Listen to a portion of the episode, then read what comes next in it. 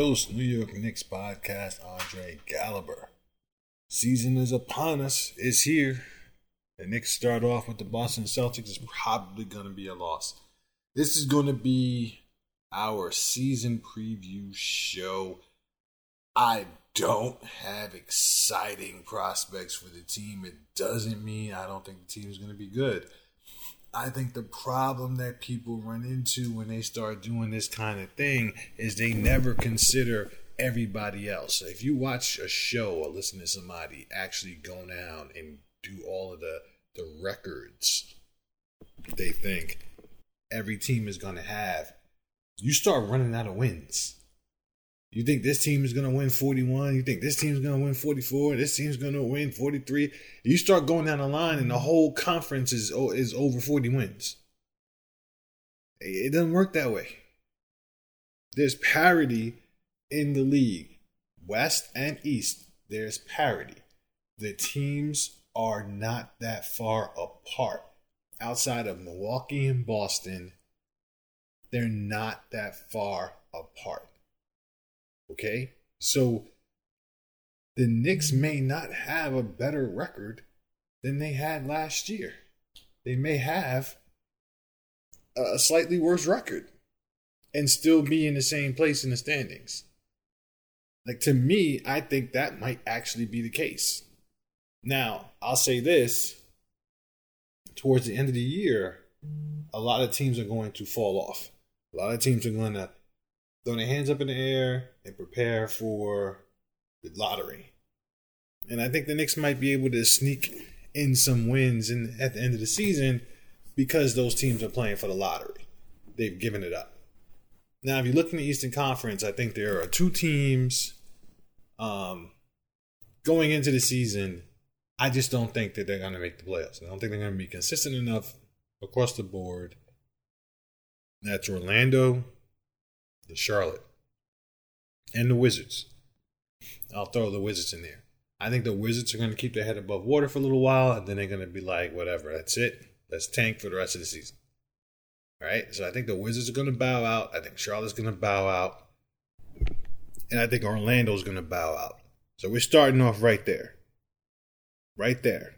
I think those I think those teams are are going to they're going to keep it they're gonna they're gonna be competitive, but they're gonna at the end of the day they're gonna give it up. All right, that doesn't mean for the Knicks they're not gonna get some wins because they're gonna get some wins. They're gonna get some wins. I'm telling you. The Knicks are not gonna they're not gonna whip up on those teams. They're gonna they're gonna beat the Knicks too. And they're not gonna just beat the Knicks, they're gonna beat the other teams in the conference too. And that's what I'm saying. I think everybody in the conference is gonna struggle to win con- when I say win consistently, I mean win at a high rate because all of these teams can beat you. I don't care what anyone says. So we, I'm focused on the playoffs. I, if you're a Knick fan, you want the Knicks to be top six. You don't want them to be in a play-in. I don't even count that because if you've been watching the Knicks for years, you don't have any faith the Knicks are going to win a one-game playoff playoff series. You shouldn't have any faith in that right? I don't care who the team is. They could be in a playing against the Pacers, and I think the Pacers are going to beat them in a one game playoff. There's no pressure. Unless the Knicks are playing, uh, you know, a Boston Celtic team that fell off the face of the earth and now they're in the play-in, there's not gonna, there's no pressure on the team that's playing the Knicks in the play-in. It's house money on a big stage. The Knicks Knicks have never lived up to those moments consistently as a franchise because it's hard when you're playing with pressure and the other team isn't. You have to have you have to be a, a champion at heart. And the Knicks haven't been champions since the seventies. Knicks just don't have that kind of makeup. Maybe they will going forward, but I've, I've never seen it. So for the Knicks, to me, the Knicks got to get to the sixth seed. At worst, get to the seventh seed, so you got two chances to get in the playoffs the eighth seed, that's almost like you missed it. And I'm not breaking new ground there. So if I'm saying by the end of the year, three teams are going to fall off, if you're trying to stay out of the eighth seed at least, that means you're competing with one, two, three teams to get to the eighth seed at least. and obviously the seventh the seventh seeds talking about four teams you're you're really fighting with. So the bottom four teams in the conference after the guys I mentioned: Indiana, Detroit, Atlanta, Toronto. I would say. You notice I didn't say Brooklyn. Because I see a lot of you people out there dismissing Brooklyn like they're going to be trash. Brooklyn, Brooklyn is going to be a pain in the butt. If I had money to bet, actually, I did place a bet already. I'm betting Brooklyn to be a 500 team, at least. Brooklyn is going to win games. They showed last year they can win even after they made the big trade of Kevin Durant and they got rid of Kyrie Irving. They still won games. They brought those key components back. All right. And then you got Ben Simmons, who's actually playing basketball now. Actually playing basketball now. They got a full training camp. They, they're going to win games, man. They got two way players. You got one of the best, if he's playing, you got one of the best defensive players in the league in Ben Simmons. You got one of the best defensive players in the league in Mikal Bridges. You got guys stepping up. Dennis Smith Jr. is over there. He's hurt. Dennis Smith Jr. is actually one of the better defensive guards in the league. You put him out there for 20 minutes, he's causing havoc. He, he, he changed his game around from the time he was with the Knicks. And he's a backup over there. You got Royce O'Neale over there as a backup, another efficient 3 and D guy. That team is going to be a pain in the butt. Nic Claxton, that team can score, they can shoot, and they can defend. And they're versatile defensively. That's not a team that's going to lose a ton of games. Boston, I mean, uh, Brooklyn's going to surprise a ton of people. And if you're a Knick fan and you know they have that, they have that rivalry, you're going to be pissed off if Brooklyn is ahead of you in the standings because they very easily could be. Very easily because of the type of talent they have. They have wings, defensive, three and D guys. They can switch, almost switch one through five. When Claxton's out there, depending on who it is, Definitely one through four. That's a team that's hard to score on with a lot of length. Ugh, it's going to be a frustrating year. I'm telling you. It's not, I'm telling you. It's going to be a frustrating year. Now, Detroit. I think Monty Williams is down there. I think Detroit is a mess. I think they, they're a talented team. Last year, and I, and I said on the show how many times, there were people saying they thought Detroit was going to be better than the Knicks. They said they thought Detroit was going to be better than the Knicks. So here they are a year later. All they've done is gotten better. So don't jump off the bandwagon now. If you thought they were going to be competing for the playoffs last year, then how can you say that they're not going to compete now? They lost Cade last year and then they tanked the rest of the season. They got Cade back. They got Thompson. They drafted Thompson kid. Like what? What do you? Why do you think they're not going to be competitive? My thing is, is I think that I think the, the Pistons team, their roster is a little bit of a mess. It's a little bit of a mess, and that's why I think they're going to fall apart by the end of the day. At the end of the day, they have too many players playing the same positions. They have a logjam at the guard spot. Killian Hayes it, refuses to die. He keeps trying to get better. I got nothing but respect for this kid because they kicked dirt on this kid years ago, and he's still over there getting better every year under the radar. And now they're saying he's really looking good. You got a log jam at the guard position. You got a bunch. You got the new rookies coming in. Cade coming back from injury. You got a zillion. You got a zillion centers over there. You got Wiseman. You got Duren, you got Isaiah Stewart, who might not be a center and powerful, whatever you want to call it. Like you got a bunch of guys. It's it's too much going over. You got Bagley over there, who they started giving minutes to, trying to revitalize his career. There's too many things going on over there for them to be consistent. Bogdanovich, I mean, obviously, one of the most efficient shooters in the league last year. He might get traded. They want to go to the playoffs, so they're not trading Bogdanovich, but they have so many guys over there you might as well move them and get something for them because you can probably remain competitive regardless at the at the rate that you're going to be competitive at. But see, I think much like the teams Orlando, the Wizards, and Charlotte, I think there's going to come a point in the season when Detroit says, you know what, let's just get in the lottery. I just think I don't think they're going to they're not I don't think they're going to make the playoffs. I don't think they're going to make the play in, but they're going to be right around the the play in and I think they're going to kick rocks. They might they might the organization is saying they're going to keep trying, but at the end of the day, I think they're going to see the writing on the wall. And that last couple weeks of the season, the hell with it. The hell with it. So Detroit, and, and I might have spent too much time talking about them because most of you don't think Detroit is anything. But nah, Detroit, they're not going to make it. So what does that leave us? Where does that leave us now? All right, that's Toronto. That's left. Toronto's left and Atlanta's left. Right? You're going to put an asterisk next to Philly. Now, Atlanta's going to be better. They got a training camp with Quin Snyder. You saw Trae Young working with Steph Curry over the years, over the summer. Over the years, you've heard people compare Trae Young to Steph Curry. I've always scoffed at that comparison. Steph Curry is a much better off ball player than Trae Young is. Trae Young is like a caricature of Steph Curry and the way he approaches the game offensively. He's not he's nowhere near as refined as Steph Curry is, and that's okay. Steph Curry is one of the best players ever. But the way he plays is probably closer to Jordan Poole than it is Steph Curry. And for some of you who don't understand why that's a slight, is Jordan Poole scores 41 points against the Knicks and then he goes 1 for 15 in the next game. Like that's how Jordan Poole is. Like Trae Young was voted by his peers as being the the person who was wasn't deserving of an All Star berth.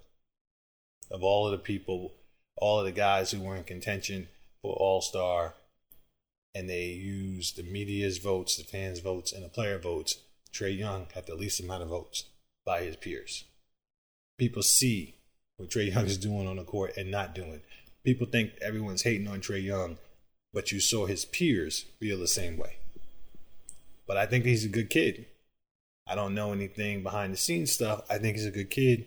He just needs to clean up his game and get better habits. And over the summer, he worked with Steph Curry. So now I'm like, okay, maybe Trae Young, because he's even with his flaws, his numbers are, can, are through the roof. He, he was a, he was better in the second half of the season last year after shooting poorly in the first half. A lot of his uh, shooting numbers are a result of his poor shot selection. So if he cleans that up, mm, hey, it's a lot of talent there. And Atlanta rearranged their roster. They traded John Collins, which opened up uh, some rotation minutes for some of their larger wing, kind of like the Nets. They have big wings who can play some defense. Saddiq Bey plays defense. DeAndre Hunter is kind of, you know, if he wants to. You have Bogdanovich, who is nasty business from the outside. He was hurt last year. If he's healthy, that guy can score with the best of them. Okay, and they got Dejounte Murray still there. So Atlanta, there was no reason for Atlanta to be bad. That's why I have always been critical of Trae Young. There was no reason for Atlanta to always be struggling to get into the playoffs. All right. So now they have a new coach. They have some maybe some better fits. And I don't see a reason why they would not be more competitive. And and it's not like they were not competitive in the past. Right? So again, if you're a Knick fan, you can't be happy at the prospect of, of the Atlanta Hawks being a better team than they were last year. The Nets being as good as they were last year or better. Can't be happy about it. Because I think they are. Now, Toronto. Toronto, they lose an all star caliber player in Fred VanVleet. We all know that Toronto Raptors match up very well with the Knicks on the front line. They had some nasty wars and battles last year where Fred VanVleet was one of the main reasons why they won those games. So I can't imagine that Toronto is going to be much better than they were last year, but they have a new coach.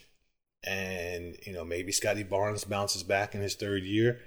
Uh, maybe Siakam continues to get better. OG is playing to get traded. He wants to get paid. You might see the best of him. They have they have Poeltl for uh, a whole year now, so there are some reasons to think they're going to be better.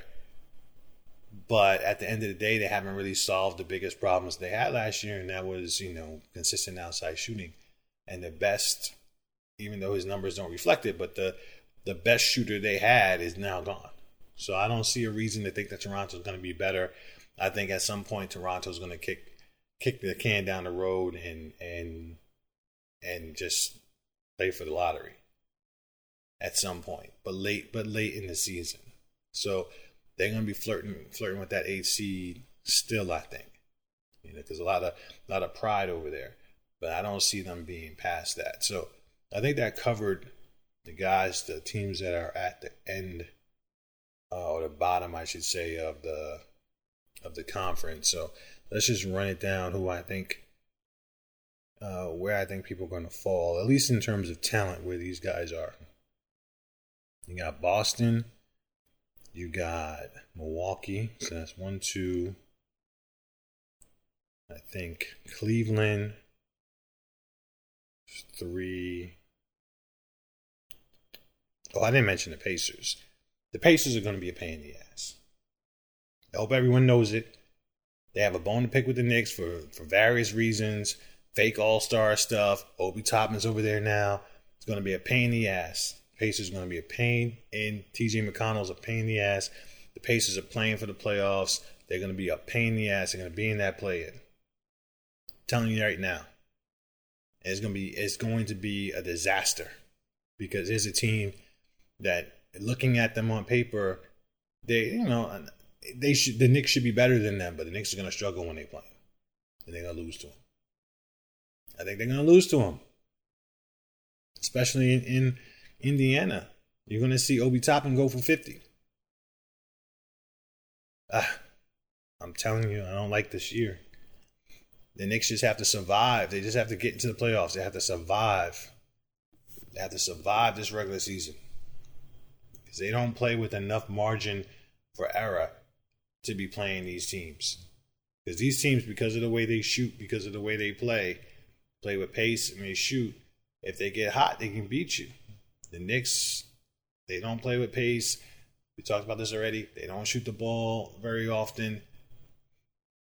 They play decent defense, but they don't have a, um, any margin for error because they don't put enough points on the board. They don't. They don't get enough shots up. So these young, talented teams, looking at the Knicks on their schedule, especially when they have extra motivation, these guys are coming with it, man. They're coming with it. So, all right. So Boston, Milwaukee, um, Cleveland, right? That's three. Now, I would say, I I'm sorry, I don't believe in Philadelphia until they figure out that Harden situation. I would say that the Knicks should be four or five. I say them in Brooklyn. I know, shoot me if you want. Shoot me if you want. I, I can see Brooklyn be a more being a more consistent team because of their outside shooting, because of their versatility offensively. I know I know Ben Simmons doesn't shoot. But he creates he creates more three point shots than anybody else in the league. And he's a he's an incredible player when he's playing. An incredible player. Yes, he has holes in his game. Yes, his history is is poor. But if he is 80% of what he was, 80%, they're going to be a whole problem. Just out of respect, I'm going to say the Knicks at four and the Nets at five. Out of respect. And I'm going to say that Miami, out of respect, is going to figure out a way to be six. And they're going to be fighting with Atlanta and Indiana. Worst case scenario, the Knicks are going to be right there in that mix. It's going to be just like last year, where all of those teams are fighting for that sixth spot. And then Philadelphia is going to be in that mix too. That's where I think Philadelphia is going to be. They're going to be right there at the end of the at the at the bottom, six, seven, eight. I think the Knicks' ceiling is to play four, three, four, five, and I don't think I'm breaking new ground there. But I think the Knicks, if they're just regular schmegular, they're going to be in the mix for that eight through six seed with the Pacers, with a sniff in Toronto, with Miami, Atlanta. If Quentin Grimes has the season I think he's going to have, they'll be four or five. Bottom bottom line, if Quentin Grimes, if uh, I'm sorry, if IQ has the season that I think he's going to have, they'll be four or five. They might even be three or four. Because oh, breaking news, breaking news. Quickley does not get his extension. And that doesn't surprise me not one bit. Not one bit. Here's a guy that wants to get paid. He's a backup. He thinks he's a starter. He wants to get paid like a starter. Rumor is saying that he wants a $100 million contract. Listen, Knicks can't give him a $100 million contract. okay. If folks out there think he's worth a 100 million, then they got to come out there and offer him a 100 million. And if the Knicks want to pay it, if they want to keep him, they'll pay it. They want to pay a, a third, a backup third guard that money because of his value to them on the court. So be it. But they can't give it to him before it's offered. You see some of these contracts out there. If you look at guys that are on par, look at the guy like Melton on Philadelphia. He's on par with Quickley. I don't care what anyone says. Defensively, when he starts, he's on par with Quickley. He's not making $100 million. You can say that you think Quickley's a better player, potentially. Okay, I think he's a potentially better player too. I also think that uh, Melton's floor is probably similar to Quickley's. And that's what you're probably going to see more often than not. So, if Quickley wants to bet on himself and go into the offseason and see if he can make a ton of money, that can't do anything but help the Knicks. And for you guys out there saying the Knicks don't want to pay Quickley, no, this is business. They'll pay Quickley. They might pay Quickley, but let's find out what your what your value is. And if we if we can match it, we match it. And if we can't, we can't. That's business. The Knicks are not doing anything crazy. You know what's crazy is when they give Jaden McDaniels twenty seven million dollars a year.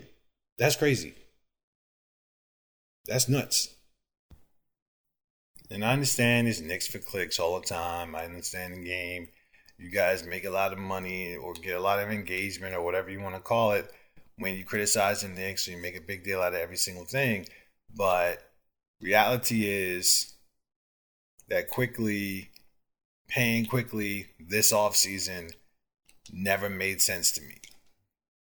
If you don't know what he's going to be worth, it doesn't make sense to give him this huge bag because you don't want to so called lose him, but you're not going to lose him because he's a restricted free agent. So it doesn't make any sense. And I don't understand why you guys are making such a big deal out of it. Like the Nick like the Knicks are trying to send him a message or something. You know, they're not sending him a message. It doesn't make sense to pay him this year. That's all. That's all it is. Don't make a mountain into don't make a mountain out of a molehill. It's nothing. Relax. It's nothing.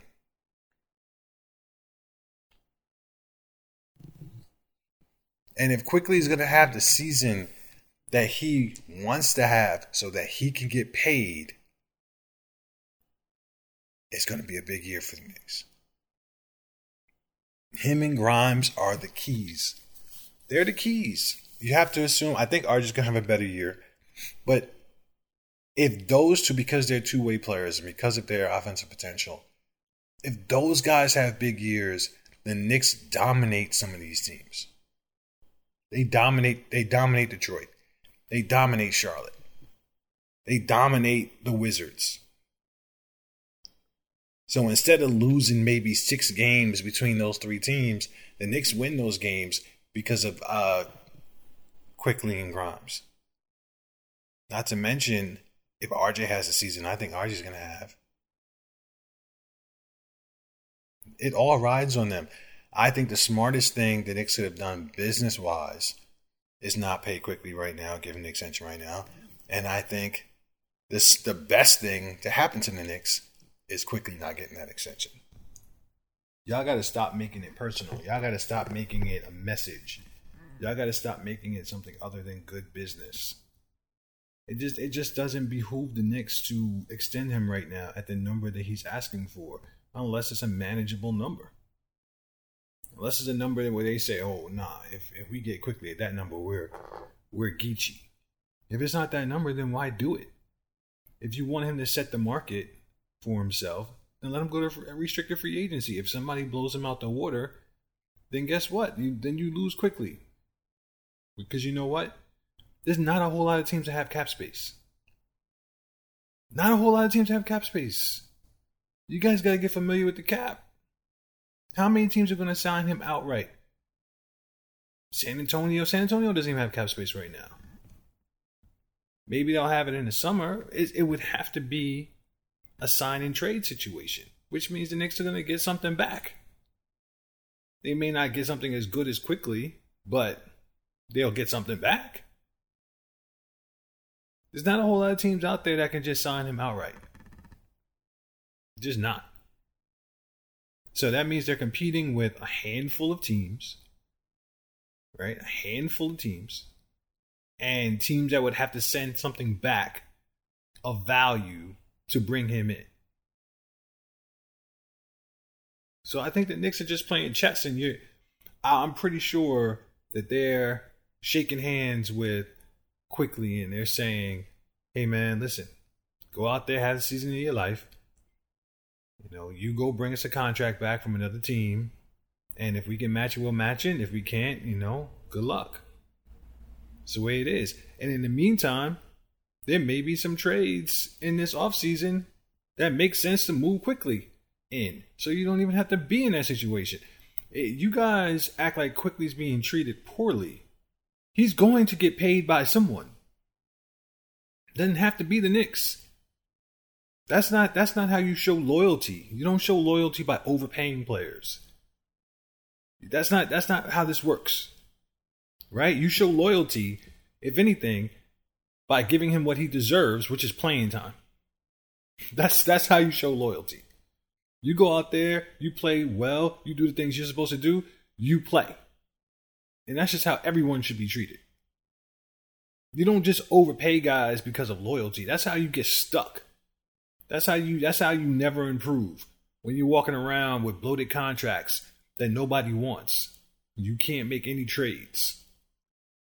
If Quickley gets traded, it doesn't mean they didn't want him. It means someone else wanted him and the Knicks got something back. And the Knicks can't afford to pay 25, 30 million dollars a year to a, a backup point guard. A third guard because he's not going to start a shooting guard. As good as Quickley is, he's not great against big big players, as you would expect. He's not. I mean, if he comes out this year and he shows that he is, because he's improved and got stronger, then great. You know, these things are always moving. If he comes out and he's lights out, then I don't think they're going to trade him. Bottom line, not going to trade a guy who's playing well. You know, a guy who's playing like a 25, 30 million dollar a year player, they're not gonna they're not gonna want to trade him. They go, hey, maybe we should just pay him the money. So stop making it a personal thing. This is a I think this is good business. Obi Toppin, that wasn't good business. It had to be done. The mistake wasn't in the trade. The mistake was in how it was handled from from drafting him and the last few seasons. That was the mistake. The mistake wasn't the trade itself, it had to be done.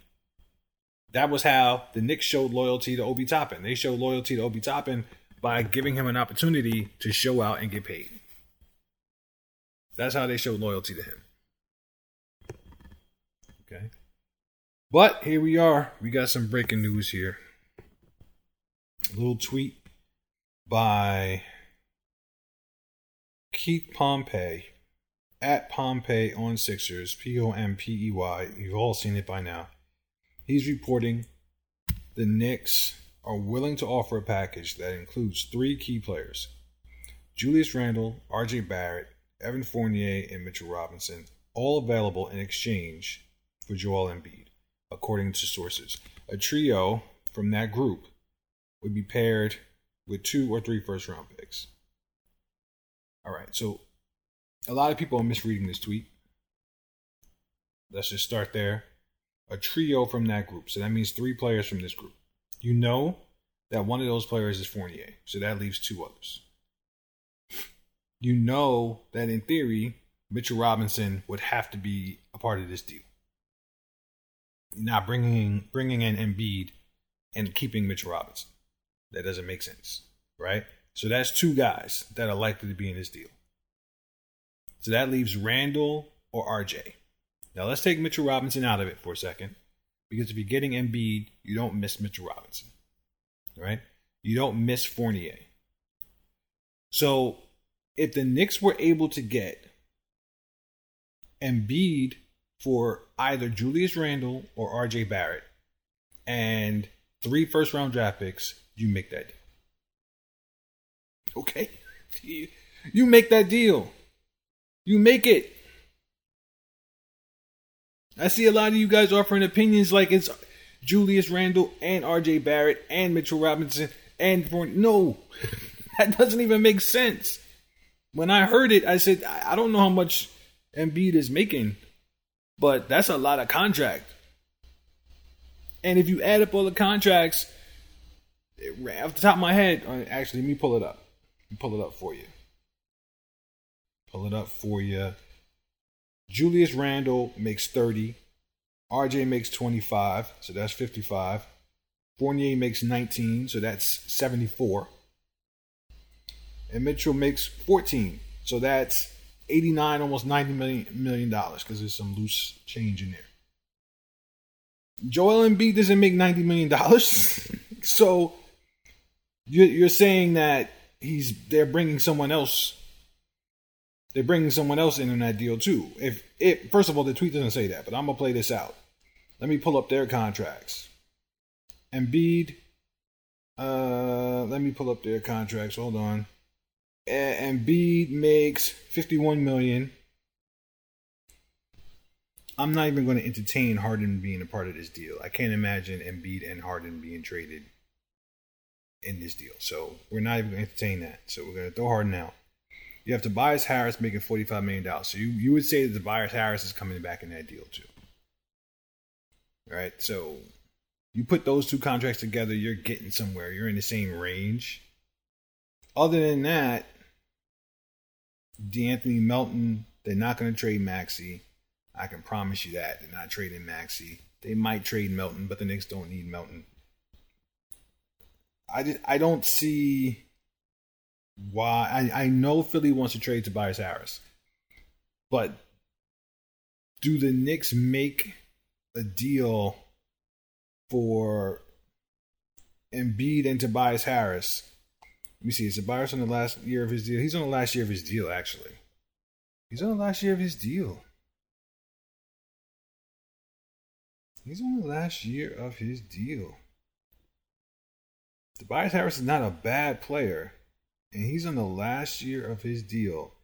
You add those two contracts together, that's 56. That's 96. Actually, a little bit more than the Knicks are sending, but they might send some bits and pieces at the end of the roster. Like, whew. Embiid and Tobias Harris for Randle and RJ and Mitchell. I don't love it. I don't love it. If that was the case, again, uh, let me reiterate: that's not what the tweet the, the tweet says. The tweet says trio of those four. But if I play out the scenario that everyone's talking about, does that make the Knicks better? And essentially, Embiid is replacing two people there. He's replacing the defensive Mitchell Robinson the rebounding of Mitchell Robinson, and he's and he's replacing the scoring of of Julius Randle. And then Tobias Harris would be increasing the efficiency, shooting, and scoring of RJ Barrett just in a different way. He's much more efficient than RJ Barrett. It's not even a question. He's no worse defensively than RJ Barrett is. Uh, you just don't like him as a Knick fan.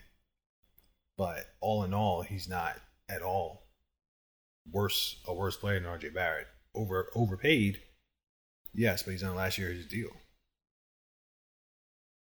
So you would lose some of Randle's toughness at the power forward position, but you would increase your shooting and offensive prowess at the four and five with a combo of Embiid and, and Harris. And then you get to round out the the two, three logjam that the Knicks have with Hart, Donte, and Grimes, because conceivably Hart would move to the starting lineup, or maybe even Donte moves to the starting lineup. Probably Hart, but it's a good chance it's uh, Donte and Grimes slides down. It, it cleans up the rotation. I don't hate it. Let's throw it out there. But again, the tweet says trio. So if we play that out, if we play that out, that's 52 million from Embiid. For the Knicks, if it's Randle and RJ and Mitchell, that is 55 million between Randle and RJ. And Mitchell is 59, so that's 69 million. Oh no, Fournier. No, no, no. I'm sorry. I'm sorry. Hmm, take that back. Take it all back. Wouldn't be Randle and RJ. It would be Fournier, Mitchell, guaranteed. So that's 33 million right there and assume Randle. Assume Randle. Assume they want Randle. Right, let's let's play both scenarios. So that's 33 million plus Randle. That's 63 million. That means they'd have to send a little contract back. If we traded a power forward, we would want a power forward back. And let me see. PJ Tucker falls into that scenario. His roundabout cap number, without doing too much math, falls in that scenario. Uh, I'm pretty sure they want to keep Paul Reed. Uh, the Knicks don't want to take too many players back. So they could probably find a way to get De'Anthony Melton if that if Philly was willing to to trade him, which I doubt it, even though he's not a power forward. So I'm guessing it's PJ Tucker that's coming in that deal. Thibs player, Thibs side player. I'm guessing it would be PJ Tucker coming back in that deal. So essentially, it's Embiid and PJ Tucker for Mitchell Robinson, Fournier, and Randle, and three first round draft picks. Uh, you're losing something in Mitchell. I'm not gonna say you're not. So Mitchell and Randle and three first round draft picks for Embiid, you'd make that trade every day, twice on Sunday. Every day, twice on Sunday. You make that deal. You want to question whether or not it makes the Knicks better? The Knicks would essentially have no power forward on their roster except for PJ Tucker and Isaiah Roby and Jericho Sims, which actually Jericho Sims might actually work a little bit with Embiid because Embiid's a shooter. Not ideal though. Let's look at that scenario with RJ Barrett, who makes a little bit less than Randle. So RJ, so let me see, let me do the math again. Mitchell 14, that's 23, 33, RJ 53, 58 million. So that's about six or seven million deficit needs to come from Philadelphia. Paul Reed fits into that, but they're not trading Paul Reed. Uh, they could, but I doubt it. Let's see, Mike Scott, Danuel House. Danuel House might be a possibility. Not ideal. Uh, that's a trickier deal. It's a trickier deal. But they can make it work. I mean, you get a player like Danuel House, who's flirting with six million, or they can send some contract back and take Tucker back in that deal too. I don't know who the Knicks roster is making about five, six. Actually, it wouldn't be five, six million.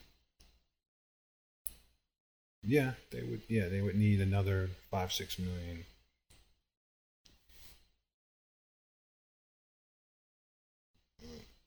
I don't want to get to rambling too much here, which I'm starting to do. Yeah, I'm, I'm just guessing they would take Danuel House back in that deal, and Knicks would just have to go in house at the power forward position. By the way, real quick on Isaiah Roby, Isaiah Roby played like what five minutes in that preseason game, and I like the way he looked. And y'all were trying to judge Roby off of not playing basketball for several months in the summer league. First time picking up the ball was like a week or so before summer league, and y'all trying to judge him. Isaiah Roby can hit outside shots, and he's actually a little bit more athletic than he looked in summer league. But it doesn't mean he's a, a plus athlete, but he's a strong, strong athlete. Meaning, unlike Obi, who's a fleet-footed high flyer, Roby has quick first steps and as a physical player, can take contact and play through it, has quick feet, quicker feet than you think, uh, quicker movements than you think. He's that kind of athlete. He's not a high flyer. He's not fleet footed, or any of that kind of stuff. And that's the type of athlete that you need in the playoffs. You need guys who have. He's he's more of a taking Jericho Sims's hops out of the equation. The way Jericho moves his feet, the way Jericho stops on a dime and turns around, he has poor technique, but you know, he, he can use his athleticism, his quickness, and physicality at the same time. And Isaiah Roby can do that to some extent. And he can hit the outside shot, and he's not a hesitant shooter in any way. I think Isaiah Roby has a lot to offer to offer this team if they decided to play him. And when they cut him, even though they signed him back, I was a little surprised when they cut him. And because it just didn't make sense based on what I saw. But they signed him back. It was just some cap trickery. But back on this deal, I gotta say, first of all, I don't believe it's gonna happen. That's why I haven't talked about Embiid all summer. I don't like to talk about these deals.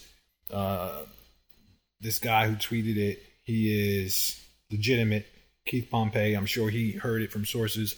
Just because it was offered doesn't mean they're going to do it. I don't see I don't see Philadelphia wanting to make that deal. Uh, so but just just from the Knicks' perspective, I see a lot of talk saying nobody wants to do it, and I think that's mostly because you're misreading the tweet. The tweet.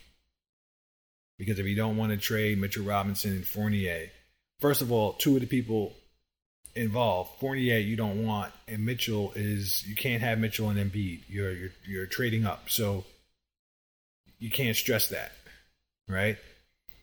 So Fournier and Mitchell, and then it comes down to RJ and Randle.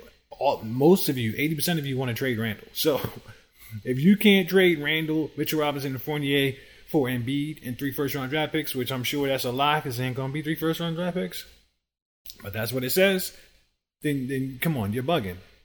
You're bugging. You're bugging. And if 80% of you are willing to trade Randle, then at least that many should be willing to, to trade RJ in place of Randle in that deal. I don't care how much you like RJ Barrett. He's not as good as Julius Randle hasn't been. Now, you can talk intangibles and how RJ stepped up in the playoffs, whereas Julius keeps melting. We can get into that nuance, and I think that's actually pretty important, but you better get into that nuance if you want to make that argument. RJ Barrett has not been all NBA. RJ Barrett is not shooting the percentages that Julius Randle is shooting. He's not averaging double figure rebounds. He's not putting up numbers that only the elite power forwards in the league are putting up.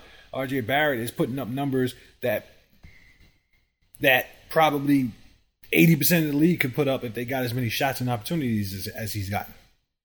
Because he's not shooting efficiently. Anybody could score 19, 18, 19, 20 points when they're not shooting efficiently. There's a million people in the league who can do that.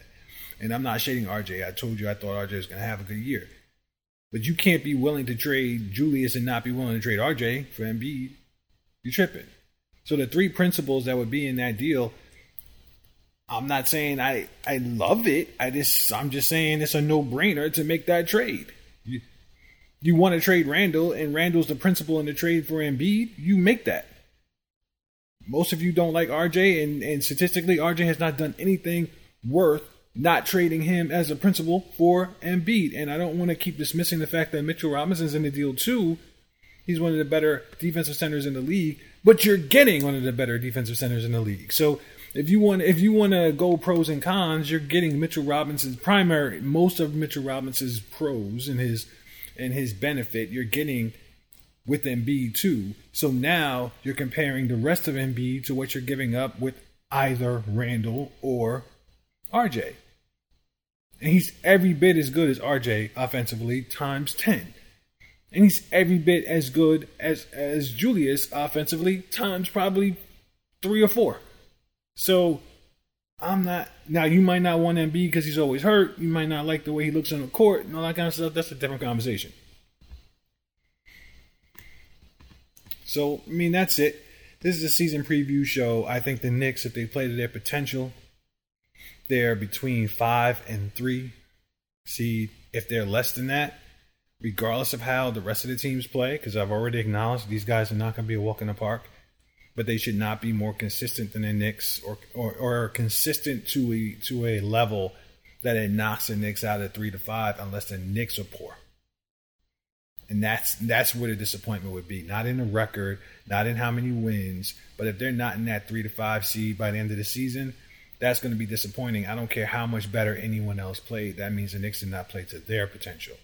Now, what they do in the playoffs, who knows? I said last year the most fun that you're ever going to have with a team is when they exceed expectations. Once those expectations come, it's not fun anymore. It's just pressure. It's just pressure. There's winning and there's misery, as Pat Riley would say. And when you win when you don't expect it, it's euphoria.